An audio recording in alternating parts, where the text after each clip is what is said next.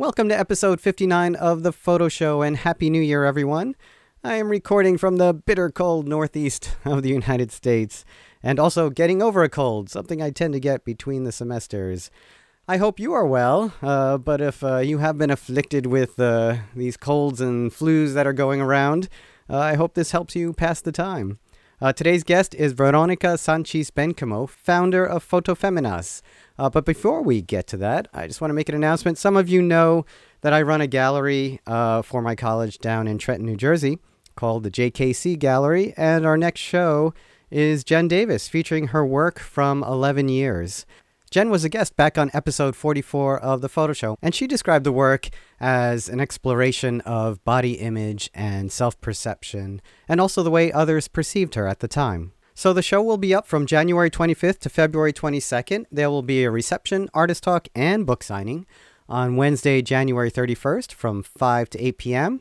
Uh, the talk will be at 5:30, and I will post that on the Photo Show website. You know, I, I've recently realized that I make these announcements about the gallery, but I don't often say where you can find that information. So I'll put them right on thephotoshow.org. So this episode with Veronica Sanchis Bencomo was done over the internet, something I haven't done in a while. Uh, but uh, Veronica lives in Hong Kong, so this was uh, really the only way uh, we could do this. And so we talk about Veronica's work and how she got started, but also Fotofeminas, which is an organization she founded to promote Latin American female photographers. So Fotofeminas is somewhere between an archive, a collective, and a cooperative. And we talk about that on the show. But Veronica is looking for Latin American female photographers who are doing some serious work about the environment. And she's also looking to collect more work for the library that we talk about during the show. So if you would like to donate books or prints, or other items, and you are a Latin American female photographer, or these are works from Latin American female photographers, there'll be links to that on the website. So, again, Happy New Year, everyone. Enjoy the show, and we will talk soon.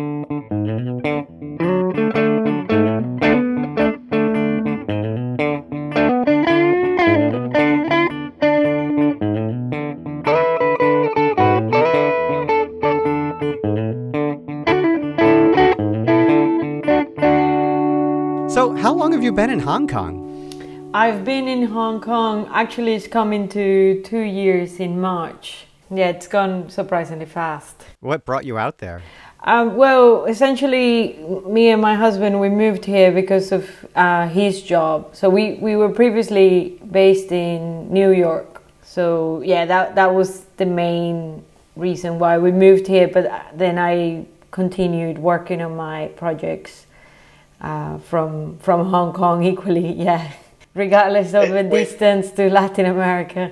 Oh yeah, yeah, and uh, so I guess you were at the Bronx Documentary Center. Was that right before you moved, or no? So basically, when I was in New York, I was actually I interned in ICP at the International Center of Photography. Um, I began in the library, and then I moved on to assist the chair of General Studies, Marina Berio, mm. And. Um, so pretty much uh, I, I used to visit time to time the Bronx Documentary Center for well, exhibitions, talks, and and before I left New York, I uh, I did a donation of the books uh, for the library. It was just about to launch the library when I moved. So uh, we sort of like remain in touch, and uh, I think that was pretty much when Michael got to learn about Fotofeminas and we sort of wish that we could meet again in the near future really and and so we were able to make happen this talk uh, last November. Uh, how did you get uh, involved in photography? Um, so actually, I always had a really strong interest for photography. Um, I, I'm originally from Venezuela. I I did you know all my studies at school uh, in Caracas, and I think pretty much I think I don't exactly remember what age, but it must have been like 14, 15. I began to discover all the National Geographic magazines translated in Spanish that you could buy in any kiosk in Caracas, and I got really into it into photography that way, really, like through National Geographic. And it was just like this dream, like faraway dream that I could one day work anything related to photography, simply because in Venezuela it's quite difficult. Or it's, it's rather, especially back then, it was rather unusual to meet anyone who would, who would work in photography. But then actually when when it came to my final year of school um, i was 17 and i wanted to study sociology and i took a gap year to go to uk to learn english. And so when i moved to uk my english teacher was just like what do you really really really like and what is your true passion and i was just like immediately photography and and I sort of explained to him why I would not study photography, and he was like, "Oh, we have to help you," and and and he literally he went to college in in Brighton where I lived, and and he made me an appointment, and then I sort of believed that I could do this. So I I applied, and then I had my interview, and I showed my photographs of my gap here traveling in Europe and they accepted me and i was super thrilled that i could learn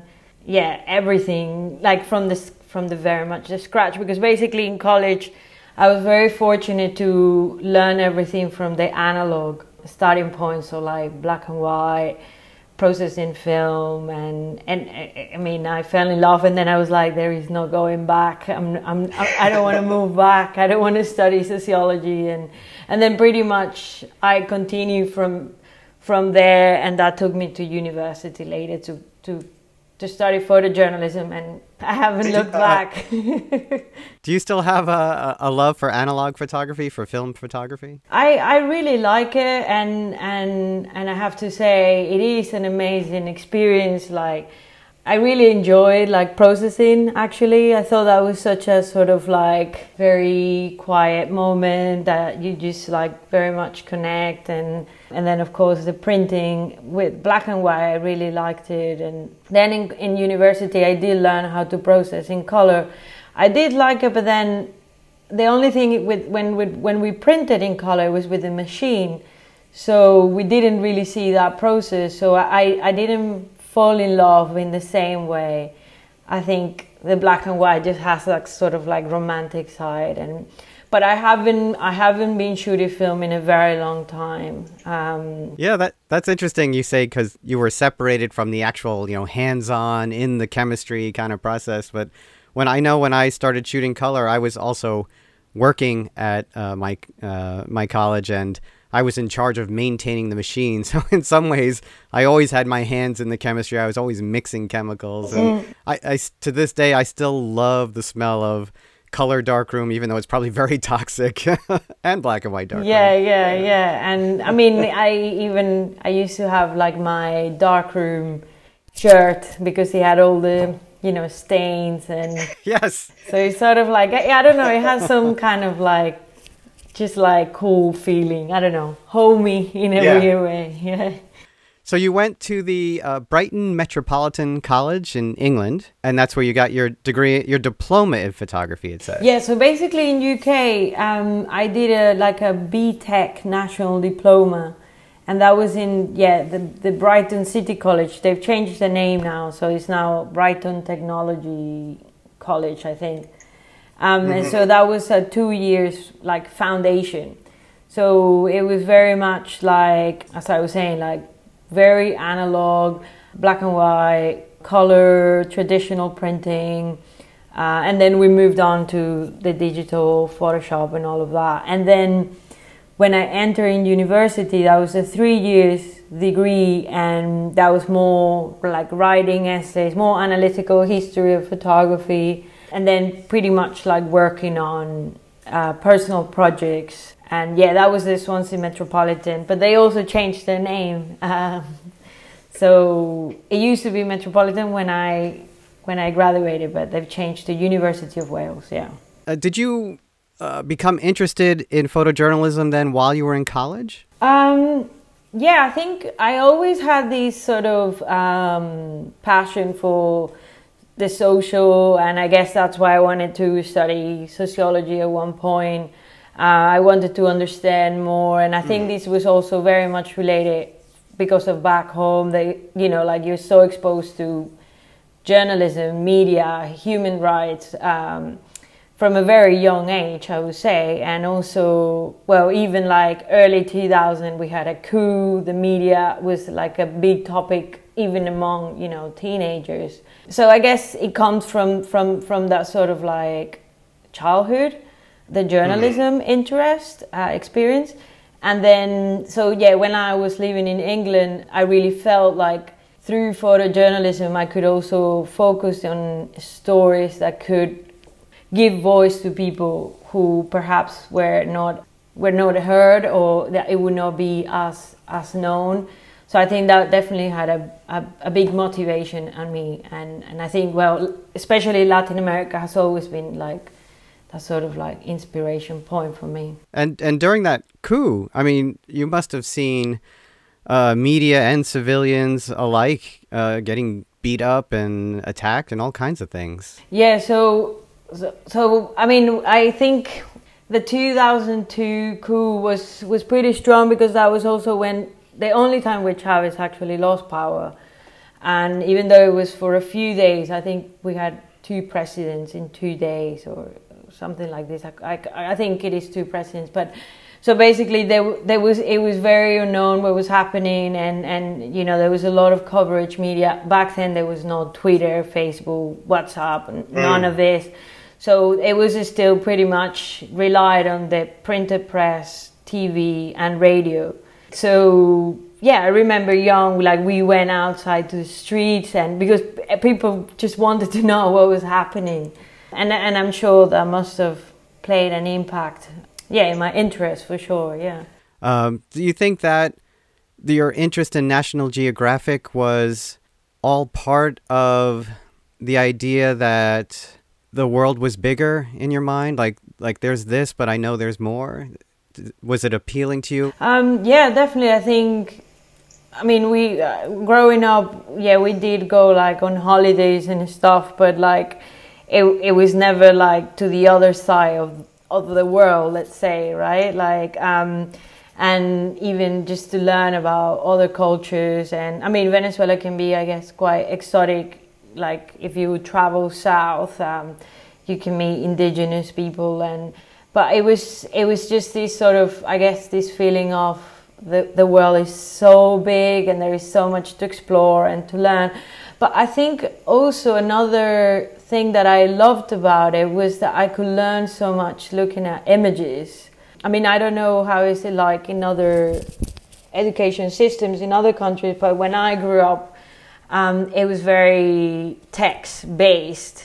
Um, and like for instance, like history and even geography back home, it was always so much text. And I guess I was already a very visual person, and and maybe I felt this sort of like instant connection, like oh, I'm learning, but I can see what I'm reading too. you know, like I'm not leaving it all to my imagination. And, and, and maybe then, you know, I was just too young to understand that I just was a visual person. I, I, I never thought about that actually.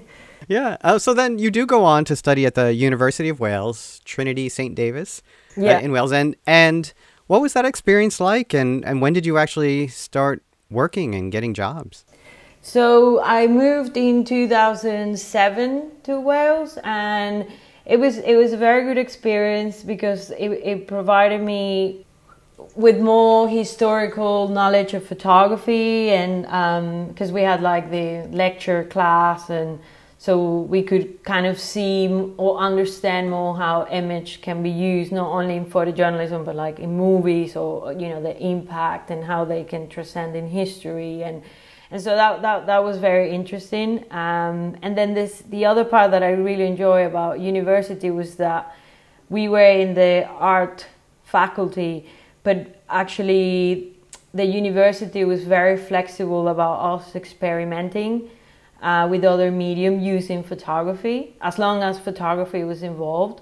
So i was just so fortunate that i could use like ceramic labs and use photography or video studio and use photography like always mix it and i love that and and and that was like another way to sort of present photography or understand photography. And then we had like um, site specific projects. So we sort of kind of had to come up with these ideas of like okay how to express that for that particular location and how is photography can oh, how can we use it in this context? So I really enjoyed that, that sort of experimental approach. And then after university, I, we, me and my partner, we moved to Brighton because I, I really want to be back in Brighton. It's like a very photography sort of hub too. But then we realized like all the jobs we were getting was in London, so it was like no point to stay. Even though it was a great environment, when I moved to Brighton in, in September 2010, it was actually the Brighton Photo Biennale, and I worked there. For, like that was like my my first job, say in, in as a production assistant and and sort of like helping out. And so that year was Martin Parr, the the curator, and mm-hmm. that was that was also really great experience. Like right after college, and and and just I, I was just fascinated how to use the spaces that not necessarily were galleries, but in a creative way to sort of bring you know more photography and more people to to learn these sorts of, this sort of a story. So that was a great um, experience. And then I moved to London and I began just like assisting photographers and just sending tons of emails, um, you know, and and and it was different jobs, commercial. Sometimes it was like uh, corporate jobs, and and sort of from from there I move on, and then I landed in a um, commercial studio in Camden Town in London, and that was something I had never thought I would do because I hadn't really kind of taken my portfolio in that sort of a style. And actually, at the time, I thought like, "Oh, this is a waste of time." This is not what I want to do, and blah blah blah. But actually, it where's the social justice in this yeah, work? yeah. so it did, it did, and now I can see it provided me with a lot of skills, which was uh, a lot of Photoshop. I, I, learned a lot about Photoshop in the studio, lighting, and how to run a photography studio. Um, so that that was actually very useful and and i mean even today i know how to do those things because of that job. So now i look back and i'm like well it wasn't such a waste of time you know but like of course. No it's true. I mean learning all those technical skills and business skills in a field where you're you're not um, you know so tied to so committed to so worried about failing in actually allows you to concentrate on those other things. Yeah. Right? It, it's almost freeing in a way. It's like, all right, I don't see this as being my entire career, but I'm going to learn a lot of things here. Yeah, yeah. And that was something I, you know, maybe because I had just graduated and I had this like attitude that I, I got it all work out. I know, you know but actually no there was a lot to learn and and and, and it was good to also work with, within a team in the studio um, and then pretty uh, the same i started like as a runner and then from a runner they took me as an assistant and then junior photographer and then a studio manager's assistant. So yeah it kind of went sort of like progressive. But i am glad that it went like that because there was a lot to take in Not to mention a, a source of income. yeah, yeah, of course. Yeah, yeah, yeah. Especially in London, that is just so expensive. Yeah. Mm-hmm. And then where do you go from London? So then we, we moved to New York. W- were you already married at this point? Yeah, yeah. So we moved to New York and also for my husband's job, that was, we, we moved to New York. And and so I always, of course, had heard about ICP and well has a great reputation. So a friend of mine, he he had studied there and he was a TA there for several years, and he was like, "Oh, maybe you should try the TA there." And and pretty much immediately I started to to be a TA, and ICP had a great and positive impact in my in my growth and, and, and sort of like my understanding what what did I want to do with photography and and so it was a it was a great great, great experience to be there. Um, I absolutely recommend the library to anyone. I think it's an amazing place, yeah. Absolutely. And so, you know, we want to talk about Fotofeminas and even Ventana Latina, mm-hmm. uh, which is, I think, the first venture where you started to uh, openly represent or try to represent more women in photography. Mm. Uh, was there, though, a, a moment, um, an event, or just some culmination of, of things you were noticing where you thought, I, I need to do this? I need to represent more women? Yeah, so I think pretty much it started. So, in my last year of university, actually, is when everything started. We had to do two major final projects. So, one was like an external project that had to be completely outside our, say, campus and, and comfort zone, I suppose. So, I decided I wanted to do my external with an NGO um, in Chile and that was kind of like I went to another country. I didn't go home. What was that organization? Oh, the organization is called Coaniquem, and it's an NGO based in Chile that um, they do an amazing work. They basically they provide uh, medical care for burn injuries for children um, for all Latin America and the Caribbean, and I think it's since 1980 or 70s, mid 70s. So pretty much it started as something very small, and today has grown into like therapy and so on.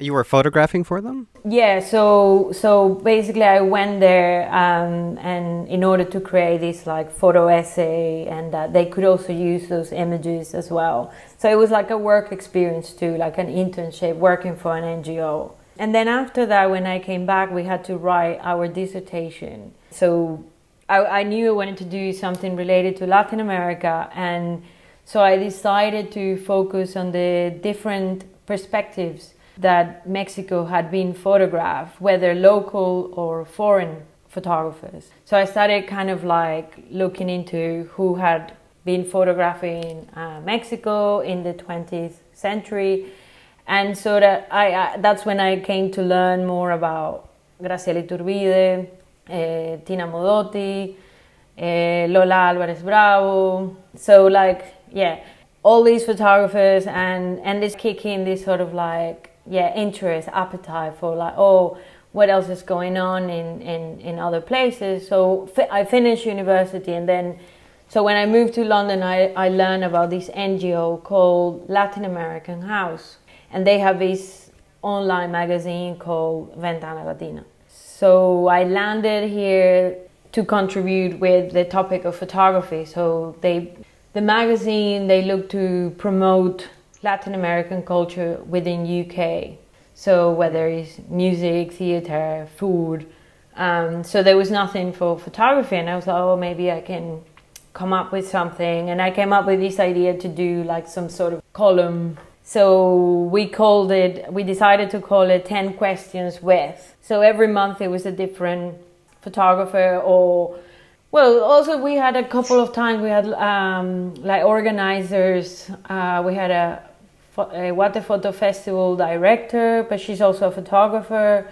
I mean, most of it, I would say 95, 97%, they were photographers. So that, that was a great experience and in, in the in the process I I did notice pretty much right away that it was quite difficult to find the works of women photographers from Latin America and and also it was like either they were very well recognized like Graciela Iturbide or Sara Facio but there wasn't something more contemporary or perhaps more like a peer to my age or my experience or kind of that I could sort of mirror. But I guess it's a natural thing for people to sort of think like, okay, what are people of my age or my, or my level are they working on? I would like to know. I think I had that sort of curiosity.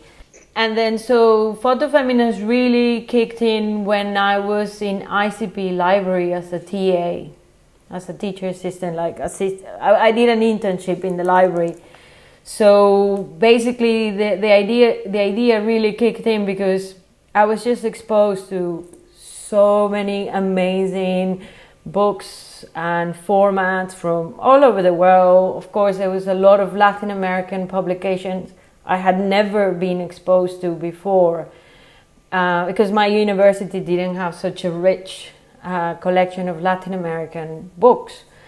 I guess also related to the proximity and, and I guess history. There is not as many Latin Americans and in Wales. And and and anyway, so these this sort of like I, I just got so interested and and and I guess all this previous experience was just there, I guess sort of brewing in in one way or another.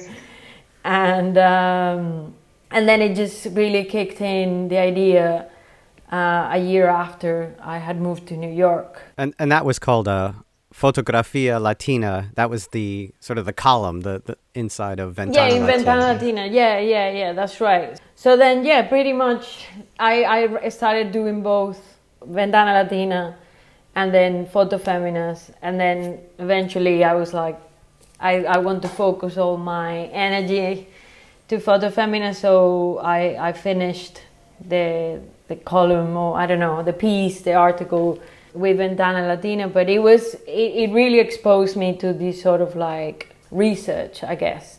But also it influenced Foto Femina's format in the sense that when I when I started sort of drafting Foto Feminas, I was thinking, okay, how do I want to present it? I want it to be monthly. I want to show the biography, the statement of the project, but I also want to have some kind of like interview with the artist. So it sort of still was rubbing there that sort of like influence I feel, and so I'm very grateful I had that too. Yeah, you know it's interesting. You mentioned that you know there are well-known photographers, uh, Graciela Iturbide. Uh, you mentioned uh, Lola Alvarez Bravo, and and I had on the show Aaron Turner, who promotes African American photographers, and he said actually almost the exact same thing. Everybody, everybody knows certain photographers, but then that the, the scholarship seems to stop there, right? Right. And uh, the exposure se- seems to stop there.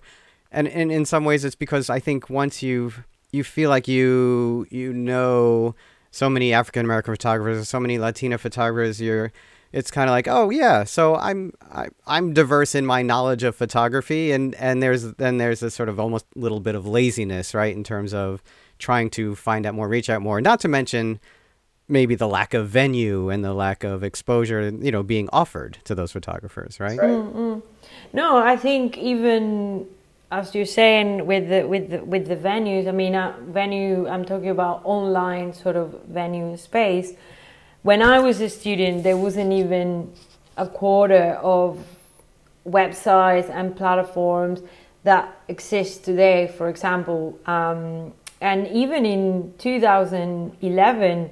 12 like when when when i wanted to research it wasn't so easy that i could uh, find out the photographer's name and we didn't have neither as many festivals in, in our region whereas now i would say in the last five years i have really seen such a positive um, growth in general like people who lives in south america or some of us who live overseas uh, but I feel like there is definitely more space now, which makes it so much easier to discover talents. So that's that's that's also another very important part to create venues. Yeah, whether online or offline, but yeah, for sure. Yeah. So so let's talk about Foto Feminas. In what ways, you know, what are the venues you're finding for that? Like, what are the what are, what's the platform for for getting the word out? I mean, essentially, it really started. Uh, my idea was to have this online space where sort of I could archive uh, the name of the photographers, and then whoever would end up in this website could also hopefully click to the photographer's website. That's sort of like the initial idea. But then, pretty much a few months after, I was like, oh, it would be great to take this to an actual exhibition to be able to present it or or maybe even find a way where the photographers can have an arena to talk about the work uh, or the the growth of the work as well. Um, I think that's also very important to sort of see like the progress, kind of like what we did at the Bronx Documentary Center. And so I began to apply um, to festivals or you know sending exhibition proposals. And so the first the first show we had was in the GuatePhoto Festival in Guatemala in 2015, and that was great. Um, we had a very good response, and we were even invited to extend the exhibition for three months. and I was like, "Wow, this is fantastic!" I was so excited and then it pretty much continued from there, uh, like applying. And, and then last year, it was like our big, it has been our biggest show so far. It was in Pingyao Photography Festival. So I think it's the second, third largest photography festival in China. And it was our biggest show too. It was 150 photograph, And it, it was just an amazing experience to be there with, I mean, people from all over the world very well established photographers, curators, researchers, thinkers around photography. So that that definitely had an, a very positive impact. And and so also other platforms they have reached out uh, either inviting uh, for projections or talks or exhibitions. Yeah, so that I, I really like that too. That there is this this sort of like fraternity among photography and well, again, going back to the venue, I think we need to come together in order to sort of create, yeah, opportunities for all of us. Yeah. Do, do you consider yourself a, a kind of cooperative or more like a, a gallery director? Yeah, it's funny. When I was in the um, Bronx Documentary Center, they asked us if we were a collective, but then I was like, well, I'm not sure if we are a collective because, I mean, I guess the, the title of collective, it means that we will produce work together, whether it's themed or not, but there will be like sort of like, yes, we will need to create something together. I suppose that's what a collective is. Right, and a body of work that is organized by idea. Yeah. So we haven't done something like that yet. However, we have, like now we're organizing a show in Peru so two of the photographers that were fe- featuring Fotofeminas, they're, they're both Peruvian, Sol and Rochi, they, they, they are helping with the entire organization. So pre- that really feels like a collective work uh, of bringing everybody together and, and, and making the show happen. But prior to that, we didn't actually have that sort of like dynamic. Hopefully, you know, it will continue that direction. We'll see. But um, maybe has more of a co-op feeling, I think, than than collective actually. And and also, I mean, now there, there are 36 photographers. So some of them they share the same country, they live in the same country. So it, it is easy, I guess, in that sense, to organize certain things if there's several of them. But I mean, so far I have sort of described for the Fotofeminismo as a platform, as a place to sort of promote the works of Latin American and Caribbean female photographers. But we'll see. Maybe we'll emerge, grow into something. yeah, but I mean, are, are you choosing all of the photographers yourself then? Yeah, that's right. So basically, I select every photographer. This year, I sort of wanted to change slightly the curatorial, I suppose, selection system. So what I did was uh, I chose the first six photographers of a year. So from January to June. And then I ask each of those photographers to invite one for the second half of the year. So I just wanted to kind of like integrate other photographers that perhaps I didn't have on my on my loop or that I hadn't come across. So I, I just thought, okay, I want to open up the conversation, say, to other selections. So, and I really enjoyed it. I really enjoyed bringing that sort of like outside voice to select. But yeah, overall, all of them chosen by me. Yeah. Yeah. So, so what are you looking for? Well, pretty much, I look. I want to see first of all, like the photographers are very much engaged in their stories. I don't do any like you know, if somebody went on holidays and took pictures and then uploaded them to the website, I. I don't do any of that. I mean, I really want to see even. I mean, even if it's one body of work, but I want to see that sort of passion and engagement in one story or more. I mean, depends on the photographer. So the stories that I'm very interested in publishing in Fotofeminas are the ones involved with documentary photojournalism, uh, portraits, and I'm also really looking for more environmental stories, especially based in Latin America. So whoever is listening to this, you know, like if you know, please send it to Fotofeminas. Um, yeah, I really want to create more awareness about the environment. I think is super needed, and mm. if I mm. can sort of like do my bit, uh, that would be my way, I suppose. And and then other stories are more personal, more conceptual, but um, pretty much uh, i mean in terms of like some of the photographers have focused on family or femininity uh, but i think it pretty much goes back to this to the style of documenting their family. So yeah pretty much those are the interests. Yeah i mean there's there's there is a, a great diversity of work on the website on the Fotofeminas site but but i think what t- does tie it all together is there's this this social concern. There's this interest in humanity and, and how lives are affected both externally and, and internally, right? Inside and outside. Mm. The other thing I um, I wanted to mention was there's there's of course the you know eternal debate on on working in in, in uh, documenting culture. Like, do you have to be a member? Do you have to be inside that culture? You you mentioned before, and I, I agree with you. The the idea of the the travel photographer who kind of parachutes in, photographs for a week, comes out and thinks they've accomplished something. you mm, know? Mm, mm, um, and of course, I, I always put a little asterisk on that. Photojournalism, like uh, um, you know, uh, photojournalism that is uh, of the moment is a separate category, right? And different from documentary and long term work and things like that. So when I say parachuting in, I, I, am not criticizing what photojournalists do, but uh, the idea of of somebody you know, from uh, somebody from outside the culture documenting the culture. Do you have a, a, an ideology about that? Do you draw the line on that idea? Uh, well, let me ask that a different way. Do you have um, how do you consider those photographers? I mean, I think it's very needed to have both views, uh, the external view as well as a local view, uh, because I think they both contribute to the understanding and the criticism, whatever it is, positive or negative. Um, but I, th- I think they're both very important, and I'm sure they will both have their goods and, and bads.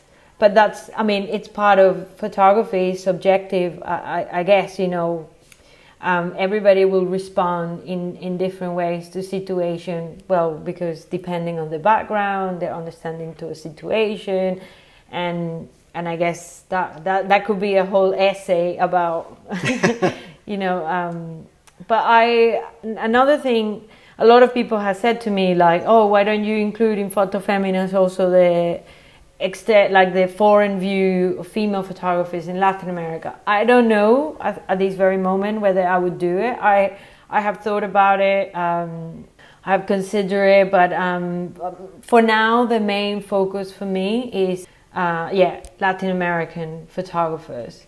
I think, I mean, another motivation to that I've always had, I guess, with Latin American photography, having lived overseas for over 10 years, I think you so often come across just always the negative image of Latin America, like the violence, the corruption, the drugs, you know, narcos, all these and and and I'm not saying that that's not true. I think that holds uh, a truth within our history and contemporary reality. However, it's not the entire image. It's not the entire you know story of an entire region. Um, so sometimes I feel, yeah, of course, you know, it's easy to end up in stereotypes because it can happen to all of us. Um, but then I guess there is also a responsibility on us as in Latin Americans that we should also show what is the, another image of where we come from. And I mean, and some I try to also sh- show in Fotofeminas some photojournalism where, uh, for example, Venezuelan photographer Betty Laura Zapata, she photographed problems with public health care in Venezuela. Um, there is Adriana Zehbrauskas in, in Mexico, photographing uh, former um, African communities in Mexico. So, I mean, yeah, there is. Uh, oh, Karen Miranda Rivadeneira as well, recently working in, in the Amazon in Ecuador and the problems that the, the locals are having because of all this oil pumping and, and and I think it is important, very important to show that, of course, because you, you cannot I, I don't think it would be healthy to show that life is a fan, you know, like Disneyland.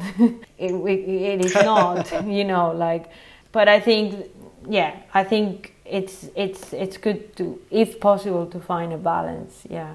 Is there um a photographer or two you just mentioned two, but um, that maybe you've brought on recently with the work that you're kind of excited about? Think you wanted to point out, highlight? Actually, uh, there is a work I was very ex- this year. I had seen it. I think I might have found out about it when I was in the library, in ICP library. And then I sort of like lost it. I couldn't remember the name, or she didn't have a website. I can't quite remember how it was but then I went to Chile in March to teach a workshop, and she she she applied to the workshop with that work, and I was like, wow, this work is back to me. Like I, this is great, and so I published it last month, and um, it's Gabriela, Gabriela Rivera, and she's from Chile, and her work, even though it appears like it's a portrait of a mask made by her. Actually, there's many layers to it. So she, uh, the, the name of her work is Bestiario, just like beast dress room, kind of, mm-hmm. yeah. Uh, I mean, the, the, the thing with this project is that in translation it gets lost, the value of it. So her, her idea was uh, to represent through costume made masks using real animal parts. The, the names that are used for women in a very, um, uh, how can I say, rude, sort of like derogatory, yeah. rude, insulting. Insulting, right, yeah. So actually, we in Spanish, I don't know in other languages, but in Spanish we use that a lot towards women.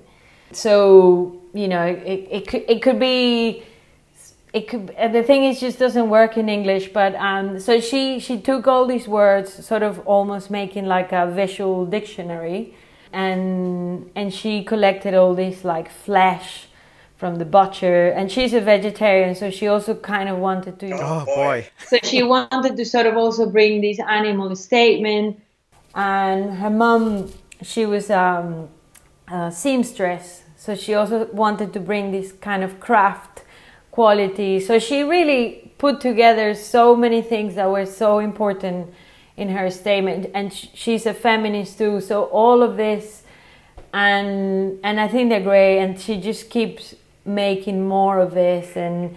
I'm looking at her. I'm looking at her work now on the website, yeah. and, it, and it is it's difficult to look at because of the rawness yeah. of the animal's skin and parts and, and flesh and guts, whatever else that is on there. And, yeah, yeah. But also, uh, I, am also having difficulty turning away from looking at yeah. it because it is so visually interesting. And is that um, there's a, a, a photograph where the costume is actually being sewn on? Is that the photographer? Yeah, yeah. That? So that's Gabri- Gabriela. She she it's she's also making self portraits. So mm. there is like these all of these layers and um, and yes, she continues and she has even taken um, you know like classes in taxi. What is it? Taxi. Taxidermy. Taxidermy. Yeah, and and so she's storing all of this as well in her house, and I'm I'm just like, oh my god, this is I wonder for how long is this gonna go on, but I think it's amazing, and and and she exhibits them really large. And she's she's choosing animals that are used to throw insults at women. Yeah, that's right. That's right. So, but yeah, I just in English doesn't work the translation. Oh yeah, sure. But no, but but it's it's bestiario, eh, uh, the name of the project. Yeah, that's correct. Yeah, yeah, bestiario. So, bestia is beast but ve- vestiario with V, it means like dressing room. So oh, she sort okay. of kind of mixed two words uh, to bring the animal side and the clothing that I guess women would use that as a reason to men and women to kind of use these words to insult women. So Right. that I would say like that's the most recent one that I think it really has shaken me uh, this year. I would say, yeah, I could see why. Yeah. yeah. You are also, let's not forget, a photographer, and, and you have your own site with your own work. And there were there are two publications. What, uh, are they both zines? Yeah, so um, I had never done um, publication before, so these were actually my first experimentations in the printing area. Um, so yeah, there are photo zines or like artist sort of books. hmm And one of them's called uh, Hasta la Raíz. Yeah. Which is uh, it translates to the root, but I'm not sure that's yeah, a good yeah, translation. to the is that- roots. Yeah, that's correct. Oh, okay. Yeah, yeah. What does that work about? There, the photos are um, circular. I've noticed, right? The way you you uh, present them. Yeah. Uh, so, and there are lots of you know details and evidence of I I would say personal items. Yeah, so when when I moved to New York, I I had this very nostalgia feeling about home, and I had at that time lived away for ten years. So I think it, it was like this sort of like natural feeling um, because I had moved. Clearly, you go through so many things. You know, you you know you encounter so many things that you had even forgotten you had with you. So I think this sort of like process of moving and and kind of like it happened to be 10 years sort of like brought me to this idea to photograph ornaments or I mean sometimes even junk that I had um, hold on to simply because they had like a special meaning to me either you know my mom gave it to me before I left or or in one of the travels. And then I sort of wanted to almost make like this sort of commemoration to to memory to to these objects. So um, so there's several each in each image there are different objects. Um, I, I sort of mix them up and some some of them are more like theme. So like one of them is my my grandma passed away the 12 12 12 so i had been thinking about this like she was 100 years old when she passed away on the 12 12 12 and i really wanted to do something sort of kind of like commemorate her. And then others was just like pretty much for just memory. Yeah very much so. Yeah. And then the other one pequeña hoguera which we name in english uh, blaze uh, that was in a collaboration with um, a childhood friend, but she's also uh, a writer. She's a poet. She's currently based in Uruguay. She's Venezuelan too, and I mean she's published a couple of books, po- poetry. And so we we really wanted to do this for a very long time, and I had been in New York just doing a lot of like self portraits and and then one day we were like, okay, just send me what you have and I'll send you what I have.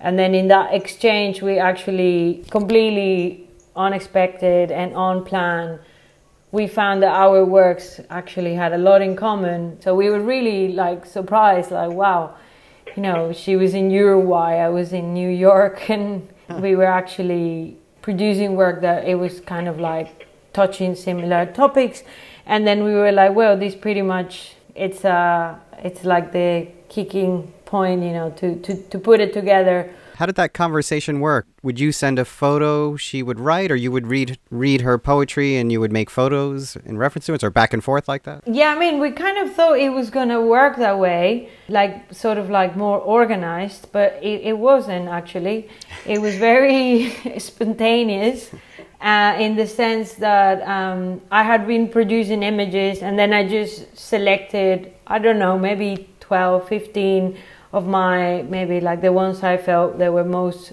relevant. And then she did the same, like she sent me like a batch of poems. It must have been like within within days, like we, we share. I mean, we had been producing this work beforehand, of course and then we just sort of like encounter a lot of similarities and and then we was when we did the edit we were like okay these images work with these poems. And then we did a little show here in hong kong when the publication was ready and and and yeah that's that that that was that that was a very different also kind of way of working. So some some of the work you had already made and, and she had already written, and some of the work you made in response to. Yeah, yeah, that's right. So she, some of the, I, I believe, some of the poems that she shared with me had already been published in some of her books. Yeah. Oh, that's great. Uh, and getting back to the uh, Hasta la Raíz, the objects that you selected, you were saying that you know you have these collections of things, and and I, I'm I'm sorry if I missed it. Uh, did you say it was that both your objects and also things of your grandmother's or reminded you of your grandmother? Yeah, no. So they were they were mine. So some of them, uh, for example, when my grandma passed away, I inherited her negatives, and they were uh, like say I think it, it's very small collection. Uh, they don't even make like fifty photographs. Um, but it was actually the first time I had seen grandma young, like because of course, I had always met her really old. and, uh, um, so I had actually seen photographs of my granddad when he was young, but I didn't recall uh, grandma young. And that I it just felt so precious uh, when I got that. And then she, she also was a seamstress, so there was a lot of things that she made me in my childhood and that I, I hold on to them. Um, it wasn't like somebody told me like, oh, keep this and then I actually took them with me to UK because I wanted to have something, you know, um, that reminded me of her. And then eventually she passed away, but um, so I sort of really had this almost like yeah, just like a personal yeah way of uh, paying respect. I, I, I think. Yeah, and and is the representation in as circular images just a sort of pointing to the idea of the the lens or the photograph, the you know the way the camera sees things as a circle? Yeah. So basically, I had read that during the Greek times when they were making potteries, uh, when oh. when they when they would like um, draw circles with something inside, was to refer to domestic ornaments or utensils, and that really is that really stayed in my head because I wanted to sort of have this sort of like idea of they are very much common objects like they, they don't have a money value or anything like mm-hmm. that it's it's just sort of like that makes home inside of your heart when you see it or when you get when you have it or yeah. Oh okay. Yeah yeah. And then so there is a lot of like little flowers used and it's a lot related to my dad. So my dad would always buy me flowers and kind of like yeah it's just very personal yeah very like diary i suppose like. Yeah. Mm. and then in the, the pequeña hoguera. So the hoguera is is fire or, yeah, or yeah, bonfire like or yeah yeah. And then you you translated it as blaze. Was that to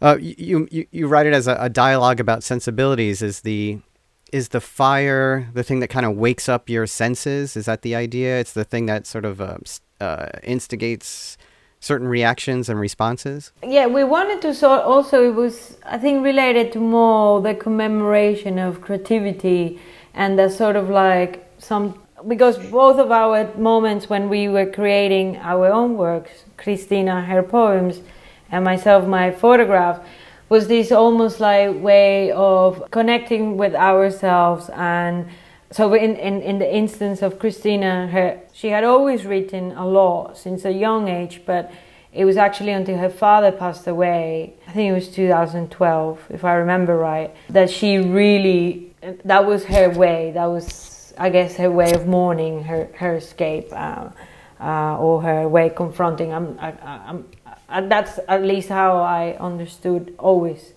her poetry and and and myself it was this sort of like moment where i was also in this this sort of search uh, what did i want to do? What what what sort of other things that i i, I care about? And and my way is not writing but my way was taking pictures and pictures of myself to sort of like i guess self question or find myself. Um, so the the fire really was about that and, and in the statement we talk about that we wanted to be a small flame, not like a big fire. Um, because we, we thought like if it would be a big fire, it would um, come to an end.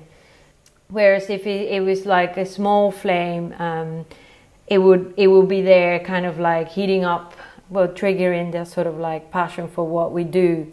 So and and and then we felt like hopefully people could could also find their own sort of like place within themselves for what they feel for for for what their passion is right right so, so the, the big fire is is more about destruction and mm. and wiping everything out and the small the small flame is is more of a, a the sublime and the the the transformation mm, mm, mm. that's that that's why we decided for that title yeah so kind of like giving this idea of like continuing that that's a chapter but there is more yeah. So uh, what are you uh, working on now? And so now you're you're situated in hong kong. Uh, what um what are your plans? Well in terms of like personal projects as as a photographer i'm working at, on two projects very slowly but um, i'm working on them. Uh, so basically it's it's again related to to home but seen maybe more in a political aspect and in the diaspora, I suppose, as a, being a Venezuelan um, away and how I see it. So they're still not mature enough like to give more details, but yeah, they're in progress. And in terms of Fotofeminas, well, the newest project is the Fotofeminas Library, which I named after the late Guatemalan photojournalist Maria Cristina Orive. So I, I, actually met her when we had the exhibition in Guatemala, and she's always really inspired me. But uh, she passed away, uh, I think, pretty much the week I launched the library, Fotofeminas Library, and I really felt like it would be great honor to name our young, very young library after her. Are you thinking of a, a virtual library, a physical library? Yeah. So basically, the library occurs thanks to donations from, uh, well, one is the Chilean editorial house called La Visita. And then the other donations have been made by the artists themselves, their own publications. So what I'm looking to create also, as as well as I'm doing this sort of like archive online, is to create a, a, also a physical archive of the books, publications, photo zines, art books, so the idea is that the library gets exhibited too. So the library, it's it's referential, um, but it's also available for exhibitions. So so far, I mean, we started. I started it in in August. So I've been exhibiting in in Asia. Hopefully, it will travel to other continents. yes, of course. And if you if you come to the states, let me know. Thank you. um, so the, the the idea is that more people can also sort of like learn about the editorial narrative and, and the works. So, but the books that I am archiving in the library not necessarily have to be uh, published in Fotofeminas. This can be still from women from Latin America and the Caribbean, but um, it can be other topics too. So we are growing on that very. By the way, have I have I mentioned that I run a photo gallery in Trenton, New Jersey? oh, cool. but if you're ever interested in having a photo book, you know, exhibition. We can talk uh, after. yeah, yeah. So we we did now a festival here in Hong Kong. Uh, it finished last week. Um, and it, it was it was so great to be able to to have it out there for people to learn and see it and um, and that's the idea. The idea is that people see the books as well and we went to taiwan in october. It was an art book fair and that, that, that was great as well um, really good response. And then the other two opportunities have been in like pop-up book festivals. No pop-up book art fairs they call it really. And then that that's that's been great and, and so i mean the, the library also has like there is a book that has a record player a, a vinyl so i play the vinyl and the books are out um, so hopefully it has a, a, a, soothing i don't know welcoming warm uh, experience so yeah we are receiving donations Nice. Yeah. I'll promote that when uh, we publish the show. Uh, oh, I wanted to ask you. So, what is your um, what is your social media platform of choice? Yeah, well, actually, we we have several channels in the sense that I mean, we have a Facebook page, Twitter, uh, Instagram. we have a SoundCloud to Vimeo and Tumblr as well. The SoundCloud is for for interviews. Yeah, so now it sort of has changed. Now it's not really an interview. Now it's more like a conversation with the artist. Yeah, I would like to think that it's like a studio visit. I like to think I like to think of the podcast as a, a conversation yeah, too. Yeah, I think I think it evolves more as a conversation as opposed to an interview. But I mean, Instagram, of course, is it's so relevant. It's visual. We are in the visual industry. Uh, I mean, Facebook also has major engagement. I guess is a word. More engagement with people, and I, I like Twitter. I still tweet. I tweet very often a lot of uh, images of like the Instagram takeovers or articles. Uh, yeah, I think I think Twitter is great. I and and also I use Tumblr. I don't have many followers, but I don't I don't really think about it as a followers. I think it's more like this visual diary, like an online visual diary that sometimes I just go back to it and just browse through what have I uploaded because not everything that I upload to Tumblr is on Instagram. Yeah, you know, there's a there's a lot of conversations going on right now that maybe the value of social media and thousands of followers is a bit overplayed mm. in terms of getting a message out and, and and sharing. I I use Instagram, you know, for the show a lot, um, and I I have uh, artist takeovers of the show, but I think of it more as um just a, a platform of of I don't need to have the 10,000 followers. Of course, everybody would want 10,000 followers, mm. but but the idea that bringing in other people who have other friends as a way of just cross sharing those, mm. you know, those images and those ideas and things like that. And so, but yeah, it's um, you know, I think for a while everybody was just trying to maximize their followers, and that of course tends to make you post things of a certain of a certain kind of least common denominator idea. Mm-hmm right? Um, as opposed to um, you know sharing the things you're more interested in sharing. Mm, mm, yeah, I mean, I I try to organize. Well, now I'm organizing two Instagram takeovers per month, uh, so each is one one week long, and and then pretty much the other two weeks I try to maybe share events, upcoming events, or the photographer of the month, that sort of stuff. And I mean, I don't think I post every day. On Facebook, I would say I've been posting more because there's lately I feel I, maybe because it's the end of the year, so many articles, competitions, and and and analysis or you know critique pieces about. Well, um, I mean, also we, we do have a private group though in, in the Fotofeminas. Is that more of a, a way of sharing works in progress and having conversations? Yeah, no. With this one, we don't we don't share personal projects. Uh, it's more like sharing competitions, grants. Um, more like a blog, sort of like maybe informative blog. And sometimes some of them they share also like if they wrote an article or if they had a feature. I mean, but then that's kind of like a personal take from each photographer. And yeah, the group, I think they're about 30, 35 photographers.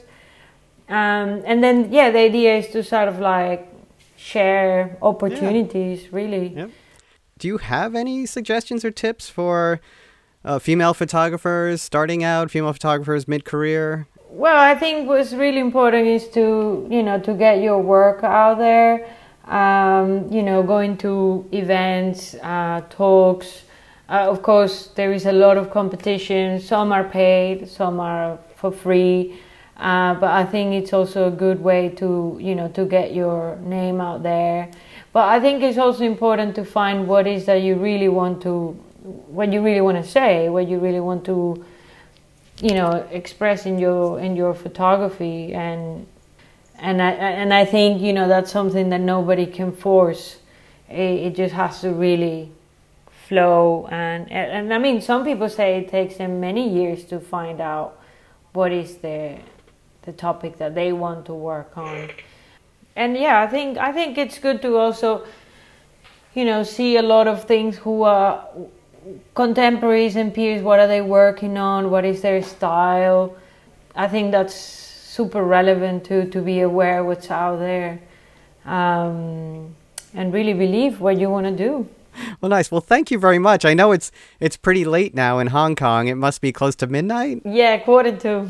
So thank you for uh, being on the show. No, please. Thank you for having me and inviting me and Fotofeminas. Yeah. So um, I'll, of course, uh, I will link to all of those things we talked about when we publish the show, and I will um, ask if you are interested in uh, an Instagram takeover. Okay, cool. Yeah, and uh, and that's great. So we will talk soon, and and bye, everyone. Thank you.